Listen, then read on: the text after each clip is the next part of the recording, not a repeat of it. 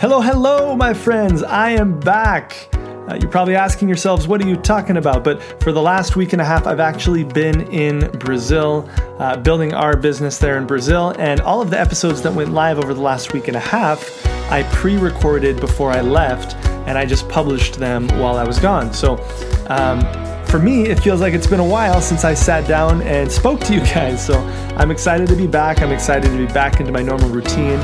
Been with my wife Shantae and our son Lincoln. Uh, I don't think I've brought him on the podcast yet. I should. I probably should. I record these after he's already gone to bed because if I didn't, you would probably hear more from him than you you do from me. Okay, he's a two-year-old and he's very loud, very talkative. Um, Anyway, it's good to be back, and I'm excited about this episode of the Network Marketing Mastery Podcast, episode 56. Today, my friends, we are talking about establishing your team culture. Now, if you are in network marketing, whether you have one person in your group or a hundred or 10,000, you are a leader, right? You're a leader and you have stewardship. With leadership comes responsibility. If you have people on your team, whether that's customers or people building the business, you now have a responsibility to take care of them, to help them achieve their goals, whatever those are, be that with your products or your business, right? Now, we're going to be talking today a little about establishing a team culture. And the first thing that I just want to make you aware of is that if you are building your business, if you do have a team, then you have a culture. Okay. And you may not be conscious to the fact that you have a culture, but you absolutely do. You don't necessarily have to have a team name, a Facebook group, a logo, a tagline, or a website to have a team culture, right? The culture of your team depends on you as the leader, right? And I think most people are probably unconscious to the fact that they that they even have a culture. But there are absolutely people outside of your business or in other teams that look at you and your team in a specific way, right? There are certain things that stand out about you, your leadership, and your group. And if that's happening without you realizing it, then what I want to invite you to do is I want to invite you to be a conscious creator of your culture. Okay, a lot of C's there. A conscious culture creator. okay, um, so why not? Why not make this something that you consciously do? Why not build a culture? And I'm going to share some examples of why this is so so valuable. But a culture for your team is is a something that will highlight your team's specific strengths. It will create a sense of belonging for you and the people that are new or established in your group already. So when you when you look at creating a culture for your team, there are so many benefits to creating a specific culture. First of all, unity, right? You want your team to feel like a group, like a family, right? Like a, like a family. You want people to feel loyal to not only your company but your specific group. That's going to make sure that people are are long term in the business. It's also going to create a culture of positivity where people in that unified group they're going to want to celebrate each other's successes. They're going to want to coach each other, even if they're cross line, and just support each other. Okay. That unity is a powerful, powerful side effect of creating a culture. Um, growth having a, a growth oriented team a lot of times comes from the way that you set up the culture. Is there specific recognition? Are are different distributors celebrating each other when they have you know good enrollments happening or when they rank advance? And all of that can be a part of your culture. Uh, another great benefit of establishing what your culture is going to be is that it will attract specific people to your team and into your business, right?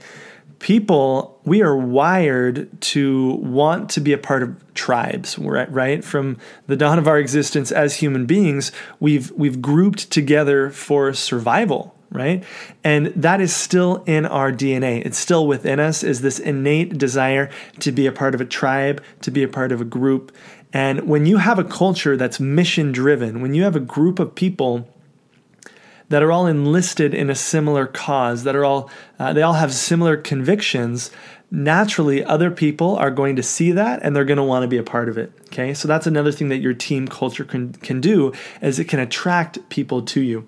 Um, it also will lower your attrition. Right, people get started in network marketing for a lot of different reasons But I will tell you that the reason that people stay is almost never the reason that people started. Okay?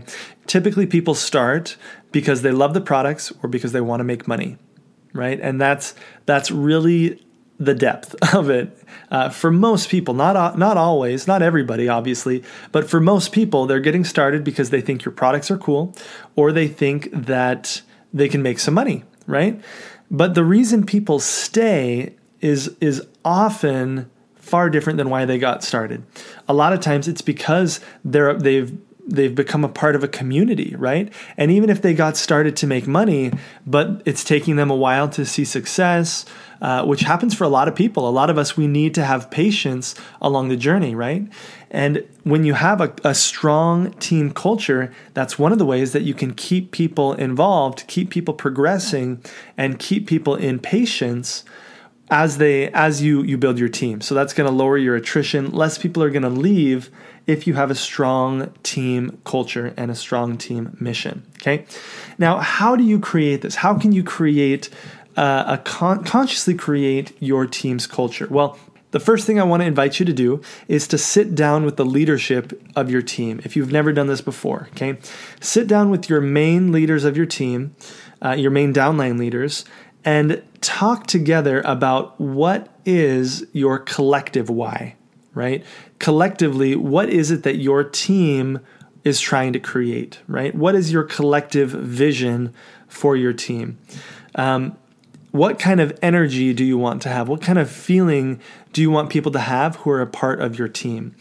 And what you'll notice is that as you sit down and have this conversation with the leadership in your team, then naturally ideas are going to start flowing, right? As entrepreneurs, oftentimes we get so many ideas, right? And so as you start to have this conversation with your team leaders, naturally ideas are going to start to come out and you're going to say, wow, you know what? We want to have a, team culture of positivity and fast growth well then somebody's going to say hey here's a great idea. Why don't we recognize people who are who are achieving fast growth every month? The people the fastest person why don't we you know throw a specific recognition facebook post in our group and we'll highlight that person right? So as you have this this as you as you sit down with your leaders and really talk about what you want your culture to feel like you're going to start to get different ideas ideas like this now, some of the features that that I think are really effective for creating a team culture is one that you have your own Facebook group, okay? Now, I don't think that every single distributor out there should have their own Facebook group for their team uh, because in the nature of network marketing and the way that it's set up, that would mean that every single person would be a part of dozens, if not hundreds, of different Facebook groups, right? So I don't necessarily think that every single person needs to have a Facebook group. But if you are uh, if you are a part of a team and you're not you don't have a solid Facebook group from your upline, or if you're wanting to kind of create your own team culture, then I would invite you to create your own team Facebook group. And maybe this is specifically for customers, maybe it's specifically for builders. I'll leave that up to you. Maybe you have two different groups, whatever you want that to look like. Um, I think it can be very valuable to create a team name together. You can even have a hashtag if you uh, if you are you know a part of the generation that that, that uses a lot of hashtags. Then you could have a team hashtag. Um, recognition, doing recognition in your Facebook group or an email list is a powerful way to create team culture. That could be recognition for achievements in the business, but it could also be testimonials. It could be, you know, whatever it is that you really want to focus on. Um, I've got one person on my team, for example, and their team culture is so heavily rooted in education about our products that when they when they send out information to their team, it always has this rich educational context, right? It has this rich educational feeling to it that is it's just that team, right? It's just that couple, right? It's it started with them and that's the feeling that their team has. We have other teams that are very focused on fun and community and so it always feels like a party, right? And they've they've set up that culture within their team. Um, another great way to create team unity and and create a culture is the way that you approach your company events. Um, I've seen people do specific bracelets for their teams, different shirts that, that they're all going to wear at company events. And while that kind of thing may sound cheesy, it does it actually really works. It really does bring people together. Um, in, in a really awesome way. So ask yourself, what do I want my culture to be? Do I want it to be professional? Do I want it to be fun? Do I want it to be fast? Do I want it to be education driven? Do I want it to be product focused? Do I want it to be business focused? And as you as you start to make these distinctions, uh, you'll you'll st- slowly start to craft your culture, right? And obviously, this isn't something that's fixed. Your team culture is going to move and, and shift and sway over time. But what I want you to do is be conscious that you have a culture and be conscious of what it is that you're creating in your culture. Okay. As you do these things, as you implement these some of these strategies, you are going to see more unity. You're going to see better growth. You're going to see people attracted to your team specifically because of the community that you've built. You're going to see less attrition, and uh, I think you're going to have a lot more fun in your business. So that's my invitation for today take time to, to meet with your leaders, talk about this idea of establishing what your team culture is going to be, put into place an action plan. What are the things that you're going to do each month? And what do you need to set up to really make that culture solid and to make it happen. Okay. Hope you guys got value from this episode. Make sure to tune into episode 57. Okay.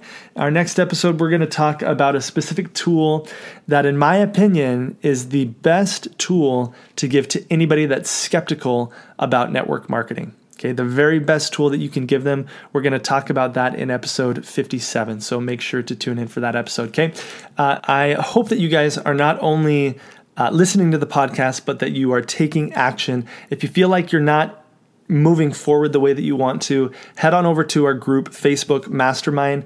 Uh, we are creating accountability. We're creating an awesome community of people that want to move forward, that are getting the mentoring that they need to take action and crush it in their business. So if you go to mapmindset.com slash FB, you can check out that community. Okay. Hope you guys have a wonderful day. We'll see you in the next episode. Bye.